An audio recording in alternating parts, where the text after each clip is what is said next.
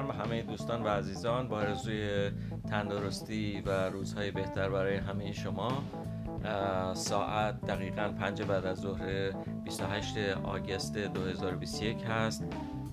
من داوود فرخزاد هستم که میزبانی شما رو به عهده دارم در این پادکست. و از ترانو انتریو کانادا با شما صحبت می‌کنم. اگر آماده باشیم بدون وقفه بریم سراغ گفتار امروز.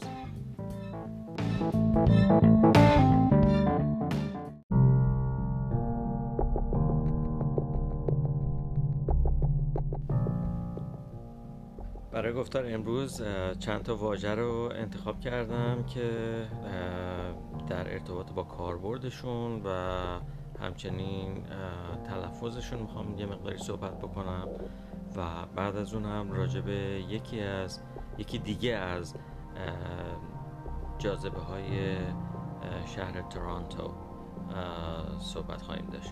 خب بریم سراغ واژگان برگزیده من برای امروز. در ابتدا می‌خوام از یک واژه در صحبت به میون بیارم که این یه مقداری ترسناکه. از این جهت ترسناکه که با وضعیت فعلی ما به خصوص در تمام دنیا و به ویژه در ایران در حقیقت ما درگیرش هستیم و اون هم این سویه جدید ویروس کووید 19 یا همون کرونا هستش که خب تا الان ما دلتا رو داشتیم صحبت از دلتا پلاس اومده. مثل این ماشین های ایرانی که چه می‌دونم چی سمند توربو توربو پلاس. خلاصه دلتا پلاس صحبتش هست که خیلی میگن در حقیقت پخشش و شایع شدنش چندین برابر نوع دلتاست. و یه نوع دیگه هست که این از آمریکای جنوبی سقاط رسیده به بقیه جای دنیا و میگن پشت مرزهای ایران هست و در پاییز ممکنه ایران رو در نورده و اونم سویه ای هستش که برخی ها از اونجایی که این از آمریکای لاتین و از آمریکای جنوبی منشأش هست داره میاد به بهش من در رادیو و تلویزیون میشنم از برخی افراد میگن سویه لامبادا. و نکته من همین تلفظ این هستش. علا رقم وحشتناک بودن این سویه ویروس که جهش یافته هست و از آمریکای لاتین یا همون آمریکای جنوبی داره میاد پخش میشه در سایر جای دنیا. برخی از دوستان و کارشناسان که به این لامبادا میگن خوبه که توجه داشته باشن که این لامبادا درسته که مربوط به آمریکای لاتین است ولی اگر خاطرمون بیاد این اسم یک آهنگی بود از گروه اگر اشتباه نکنم این گروه برزیلی بوده مطمئن نیستم چون تحقیق نکردم ولی اسم این گروه کاوما بود و اسم اون آهنگش و اون رقص معروف لامبادا. لامبادا. حالا ما میگیم لامبادا. اون بود.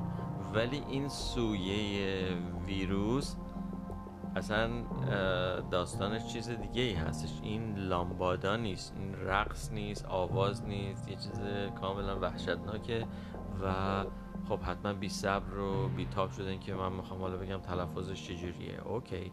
تلفظش اون چیزی که ما میگیم میگیم لامبادا. برخی از ما البته. ولی آنچه که در حقیقت گفته میشه به صورت اصلی لامدا لامدا L A M B D A لامدا حالا ما در فارسی می‌تونیم بگیم لامدا. لامدا یا لامدا. لامدا. اون بی هم در این کلمه تلفظ نمیشه.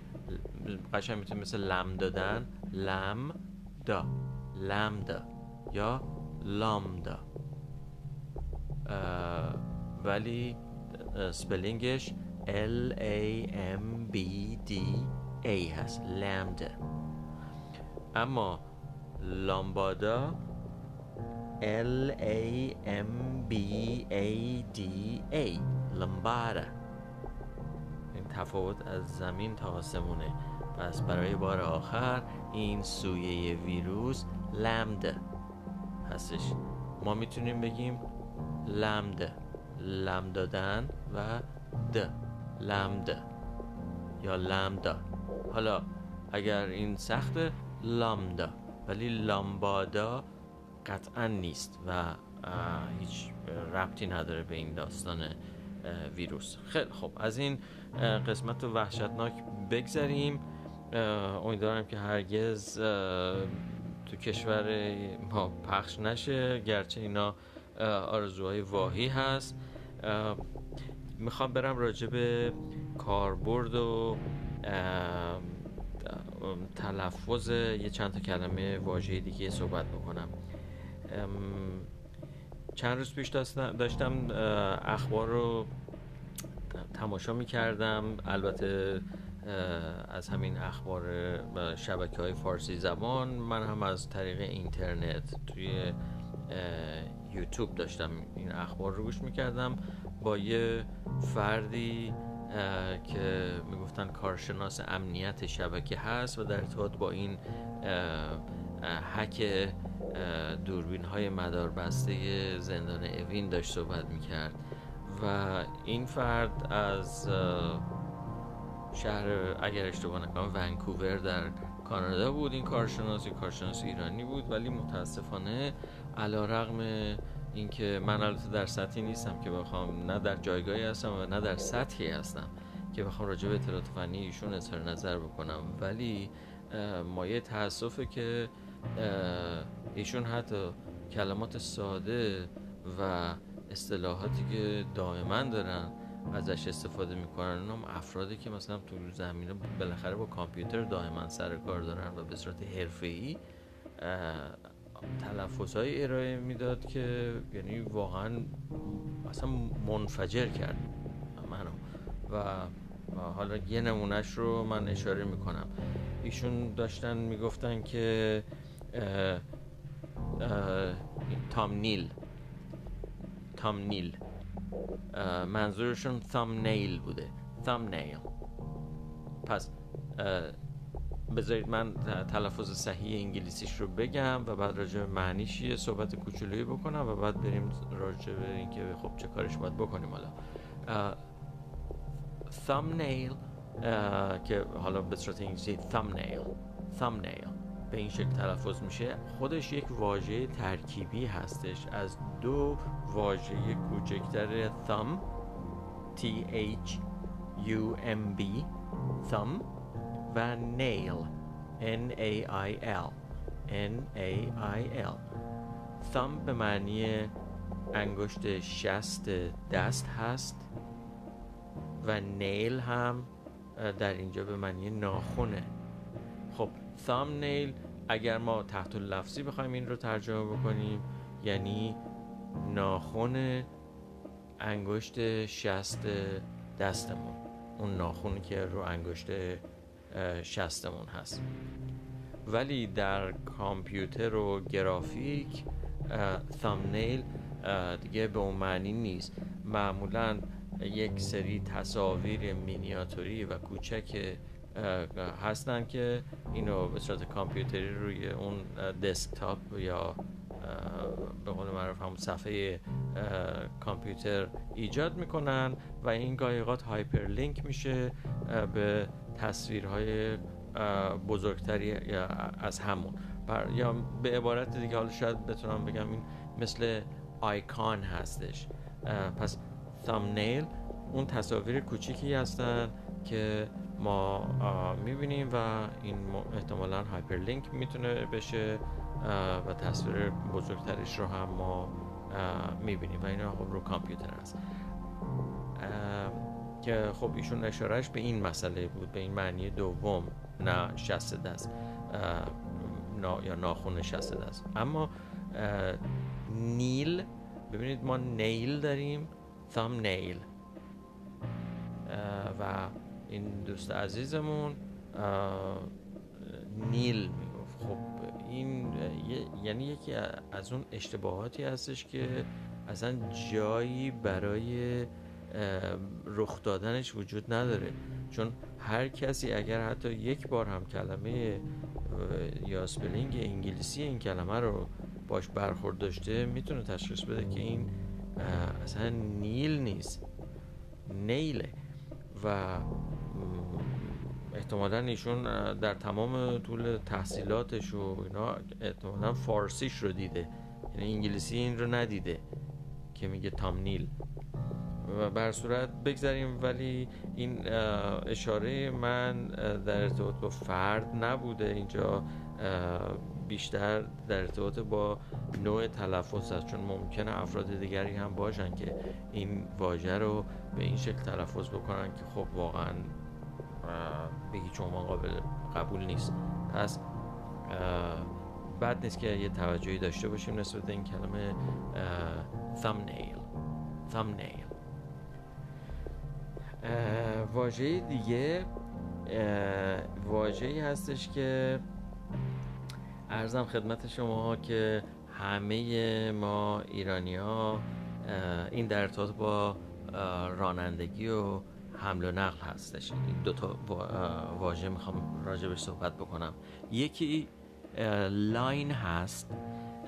بسیاری از ما وقتی مثلا توی اتوبان داریم رانندگی می‌کنیم میگیم line مو عوض کردم. یا طرف line ش رو بدون اینکه راهنما بزنه هی دائم عوض می‌کرد. line line عوض نکن. line ش رو با سرعت عوض می‌کرد و از اینجور حرفا. چیزی مشکل عمده ای که اینجا وجود داره اینه که ماها وقتی میگیم line تشخیص نمیدیم که تفاوت بسیار بزرگی وجود داره بین line و lane. line اون خطوطی هستن که تو خیابون یعنی همون خطوط سفید که بعضی مواقع یا زرد بعضی مواقع ممتده بعضی مواقع مق... چی میگه منقطع به هر صورت اینها اسمشون line هست. پس زمانی که من و شما داریم رانندگی می‌کنیم ما line رو عوض نمی کنیم چون اون line سر جاش ثابته و اون خط سفیدیه که کشیدن رو اسفالت سیاه. یا اون خط زردیه که کشیدن رو اسفالت سیاه. اما اتفاقی که میفته اینه که ما لینمون رو عوض می‌کنیم. تعویز لین به همین دلیل هستش که معمولا به ما میگن که بین خطوط رانندگی بکنید. روی خطوط رانندگی نکنید. بین دو تا خط بین خطوط رانندگی بکنید. چرا؟ چون بین اینا انگار که راهی باز شده و این راه همون lane هست. پس شما می‌تونید تو lane یک باشین تو lane دو باشین تو lane سه باشین و الی آخر. lane کم سرعت lane پر سرعت lane مثلا میان سرعت. یا حالا هر اسم دیگه که می‌خوان روش بذارن. lane یکی دیگه از معانیش کوچه هست یا راه راه باریک هست.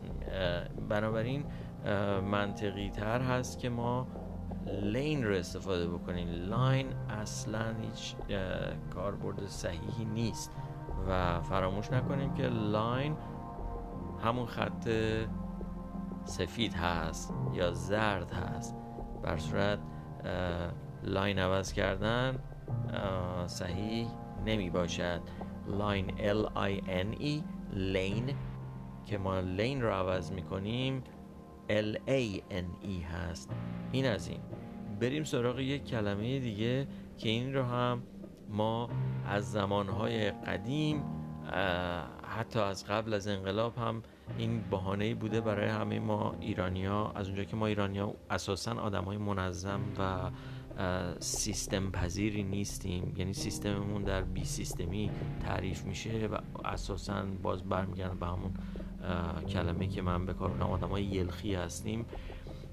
توی قرار مدارامون هم عمدتا حالا منهای یه عده قلیلی عمدتا ایرانی ها در قرار مداراشون شلخته بی نظم بی تعهد و غیر منظم هستن.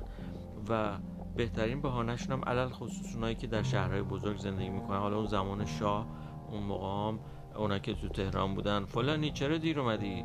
ما قرار اون ساعت 9 بود الان ساعت 9 و 15 دقیقه است. 9 رو به شهرمندم ترافیک. خیلی ترافیک بود. الانم که خب واقعا بله ترافیک واقعا معزلیه اما ما همیشه به عنوان بهترین بهانه برای قصورمون از این کلمه استفاده می‌کنیم. حالا من راجع به اون مسائل اجتماعیش نمی‌خوام صحبت بکنم ولی خب اون ناچار بودم اون زمینه رو بیام برای اینکه یه ادویه و فلفل و نمکی زده باشیم به این داستان. ولی بحث خود ترافیک هست. مثلا میگن آقا خیلی ترافیکه. بابا اونجا نرو ترافیکه. از این ور برو. اینجا ترافیک نیست. این یه کاربرد کاملا غلطه. اساسا من می‌خوام اینجوری بگم که ترافیک اگر وجود نداشته باشه یعنی مرگ. ترافیک یعنی جریان. حالا این ترافیک می‌تونه ترافیک کاری باشه می‌تونه ترافیک وسایل نقلیه خودرو باشه. یا ترافیک مثلا به عنوان مثال تعداد ایمیل های دریافتی و ارسالی. تعداد نامه های دریافتی و ارسالی باشه. پس وقتی که جریانی هست آمد و شدی هست یک جریانی به وجود میاد. این جریان سوای اینکه بخواد خودرو باشه یا نامه باشه یا ایمیل باشه یا تکس مسیج باشه یا هر چیز دیگه می‌خواد باشه این جریان رو بهش میگن ترافیک یا همون به قول خودمون ترافیک. حالا شما ببینید میگه که فلانی چرا دیر اومدی؟ ترافیک بود. خب معلومه که ترافیک بود. اگه ترافیک نبود که تو اصلا نمی‌رسیدی به اینجا. ترافیک یعنی جریان. این جریان باید باشه تا تو برسی. پس چی باید بگیم؟ ترافیک سنگین بود. یعنی ترافیک کلمه ترافیک واژه ترافیک به تنهایی یک در حقیقت یه چیز بیمعناییه. و حتی به ضد خودش می‌تونه تبدیل بشه. تو اون چیزی که ما قصد داریم بگیم در حقیقت ما ضدش داریم میگیم و برای معنی عکسش می‌خوایم استفاده بکنیم. پس باید همواره گفت ترافیک سنگین بود یا ترافیک اینجا سبکه. حجم ترافیک بالاست حجم ترافیک کمه پایینه. ولی هرگز معنی نداره. اگر بخوایم فقط بگیم تر... آقا ترافیک بود. این رو می‌خواستم یه اشاره کرده باشم در مورد کاربرد این واژه و معنی که داره. پس ترافیک یا همون ترافیک مثلا ترافیک مواد مخدر.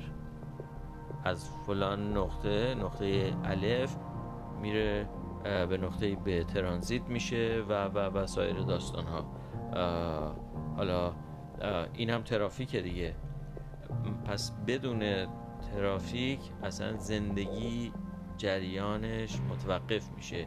پس نگیم آقا ترافیک بود من نرسیدم. اگه ترافیک بود که تو می‌رسی ترافیک نباشه نمی‌رسی. پس ترافیک سنگین بود ترافیک سبک بود. یا به یه چیزی تو این مایه باید گفت. خب اینم از داستان ترافیک. یک واژه دیگه هست. امروز خیلی دارم راجع به واژه ها صحبت می‌کنم ولی خب نداره. این در مورد یه نوع کولر هست که تو ایران خب چند سالی چند سال که مثلا شاید نمی‌دونم 20 سالی اومده دیگه.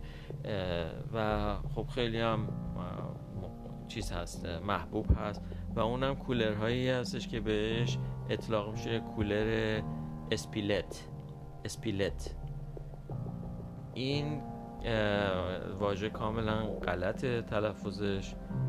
تلفظ صحیح این سپلت سپلت S P L I T. S P I معذرت می‌خوام S P L I T split split اسپیلت پیلت با پلت دو تا چیز کاملا متفاوت هستن اما من یه توضیح خیلی مختصر میدم که معنی اسپلت چی هست و اون موقع بیشتر معنادار خواهد بود برامون سپلت اساسا در انگلیسی به معنی جدا کردن هستش. یا به نوعی شاید بشه گفت تقسیم کردن نصف کردن. اگه دقت بکنید در کولرها یا سیستم های تهویه مطبوع سپلت هم اون قسمتی که باد هوای خنک یا هوای گرم ازش میاد در یک گوشه ای در اتاق اون بالا رو دیوار زیر سقف نصب می‌کنن و اون فن و اون داستانهای دیگهش با یه شیلنگی با یه لولهی در بیرون ساختمون هستش. به علت اینکه این دوتا قطعه دو این دوتا در حقیقت بخش این سیستم از هم جدا هستن بهشون میگن سپلت یعنی جدا. فکر می‌کنم الان دیگه یه مقداری معنی بیشتر بده. فقط پس کاری که باید کرد اینه که در مورد اون دوستان یا اون کسایی که تو کار نصب و نگهداری و فروش و خرید اینجور چیزا هستن لوازم خانگی این دوستان در این حرفه هم و سایر دوستانی که از این کلمه استفاده می‌کنن دقت داشته باشن که این سپلت هست و اسپیلت نمی‌دونم دیگه. حالا واس خودش هست ولی خب بهتر نباشه. این هم از واژگان ما. و ببخشید نفسم گرفت. و خب در این قسمت دوم گفتار امروز هم می‌خوام یه مقداری راجع به یکی دیگه از جاذبه های این شهری که بنده از اونجا با شما صحبت می‌کنم بگم و این جاذبه یکیش باغ وحش تورانتو هستش. باغ وحش تورانتو در شرق شهر تورانتو یعنی در محله سکاربرو هستش. و این باغ وحش خب یک باغ وحش بسیار جالبی هست و بسیار بزرگ یک چیزی حدود بیش از پنج هزار نوع حیوان رو در خودش جا داده و این پنج بیش از پنج هزار نوع جانور و حیوان از خزنده و نمی‌دونم چرنده و پرنده و سایر حیوانات. بگین از چهارصد و پنجاه گونه متفاوت هستند پس بیش از پنج هزار جانور از 450 گونه.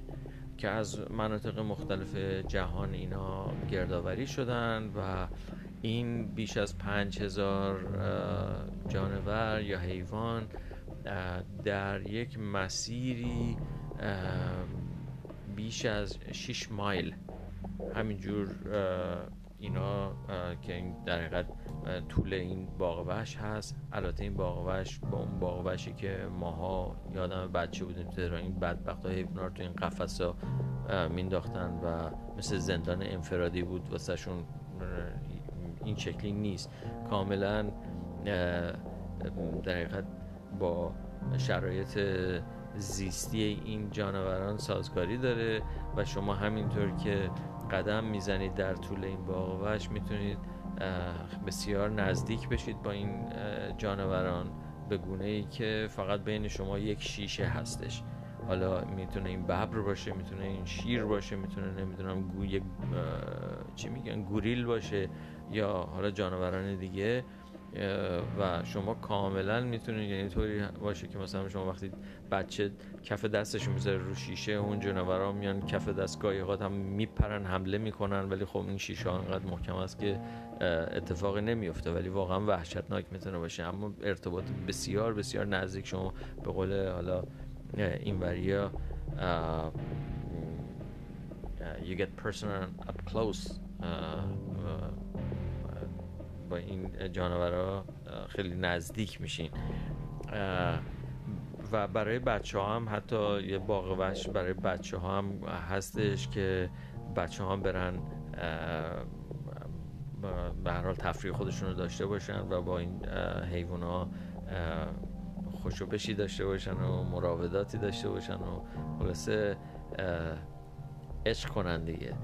و این حالا چیز خیلی مختصری بود که من می‌خواستم راجع به این باغ وحش بگم.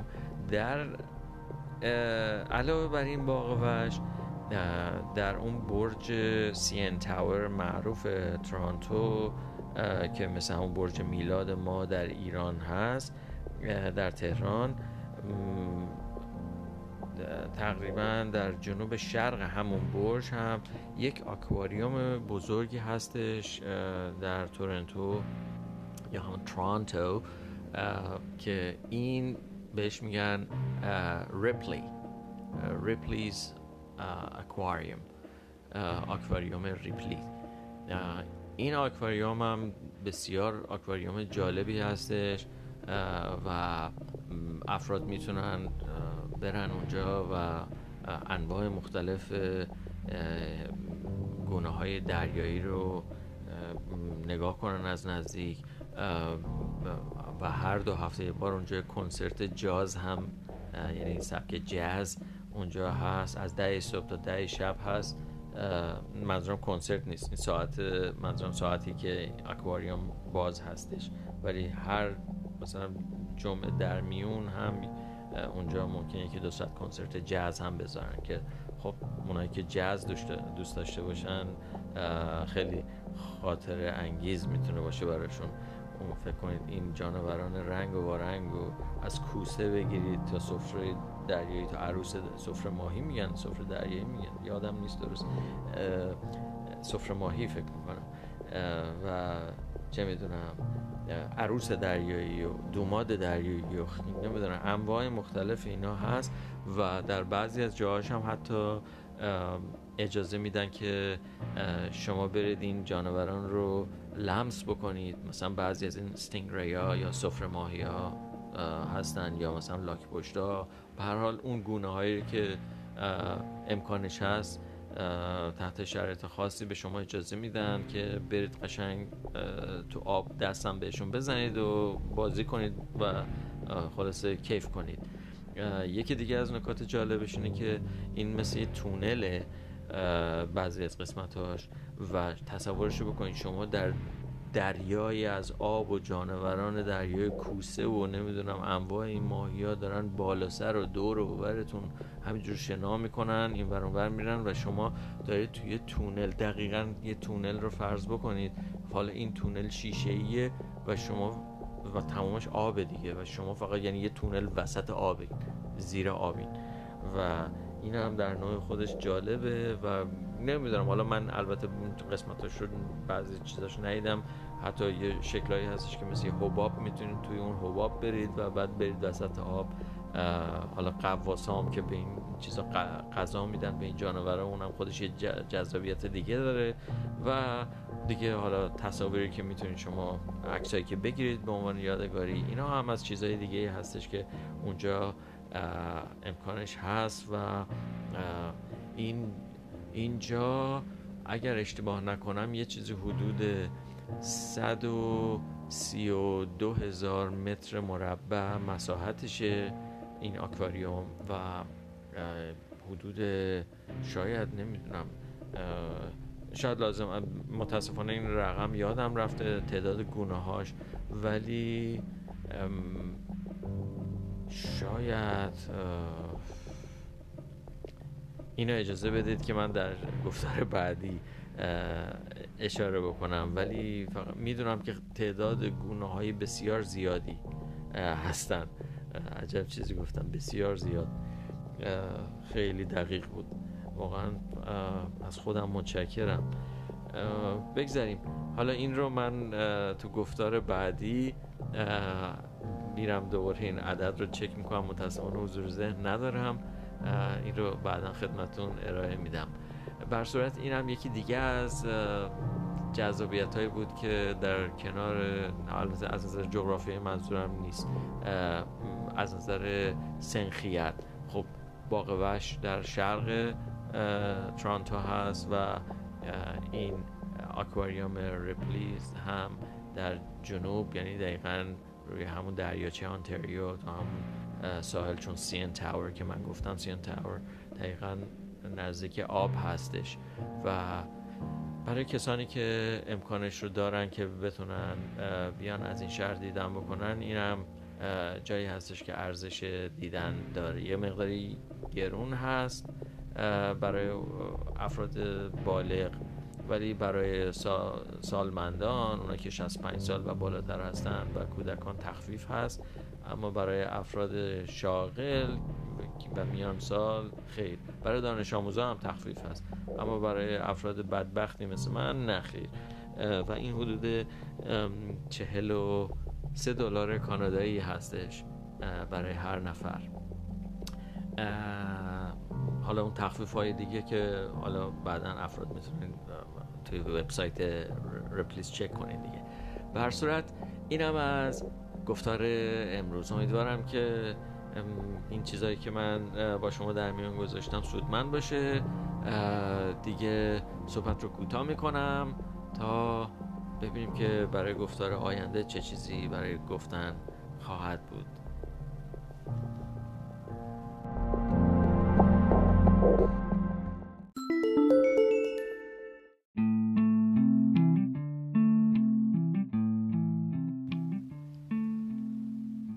من توی همین گفتاری که الان تموم شد اشاره کردم که این تعداد جانورانی که در این اکواریوم ریپلیز هستن رو در اپیزود بعدی این رو اضافه بکنم.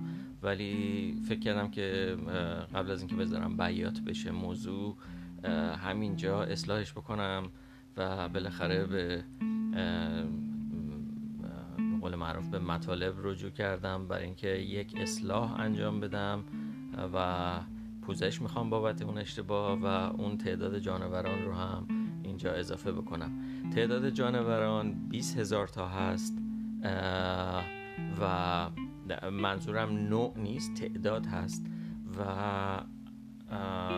چیزی که می‌خواستم اینجا اصلاحش بکنم اون مساحت این آکواریوم بود که من احتمال زیاد گفتم بیش از 132 هزار متر مربع که باید این اشتباه بشه. اون فوت مربع بوده 135 هزار فوت یا همون فوت حالا نمی‌دونم چجوری اینو بگم فوت مربع. و اگر به تبدیلش بکنیم به سیستم SI همون استانداردی که ما متریکی که ما استفاده می‌کنیم میشه 12500 متر مربع. پس این هم دیگه باید اصلاح بشه و امیدوارم که حق مطلب دیگه همینجا ادا بشه و مکولش نکنیم به گفتار بعدی.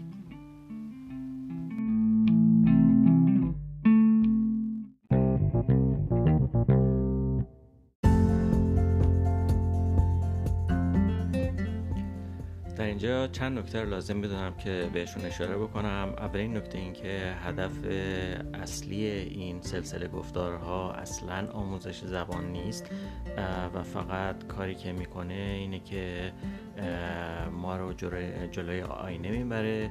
و بهمون نشون میده که از واژگان انگلیسی ما چجوری استفاده می‌کنیم یا چجوری تلفظشون می‌کنیم در گفتارهای روزمره خودمون در زبان فارسی.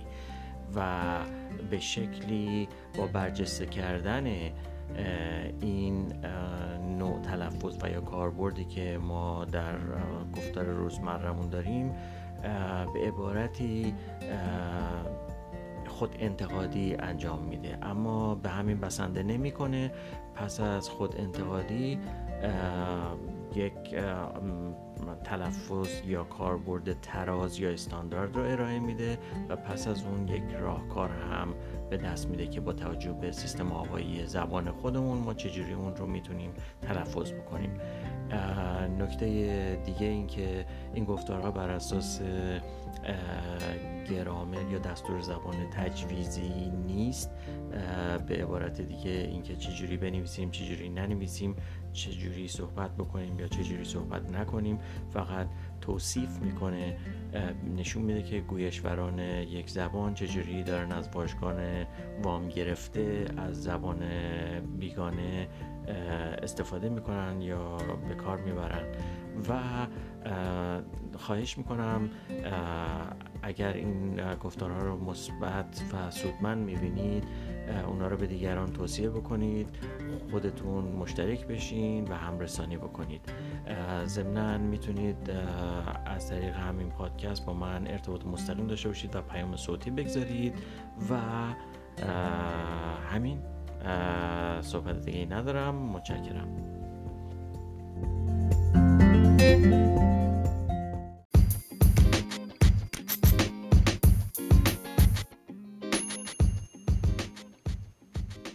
تا گفتاری دیگر بدرود.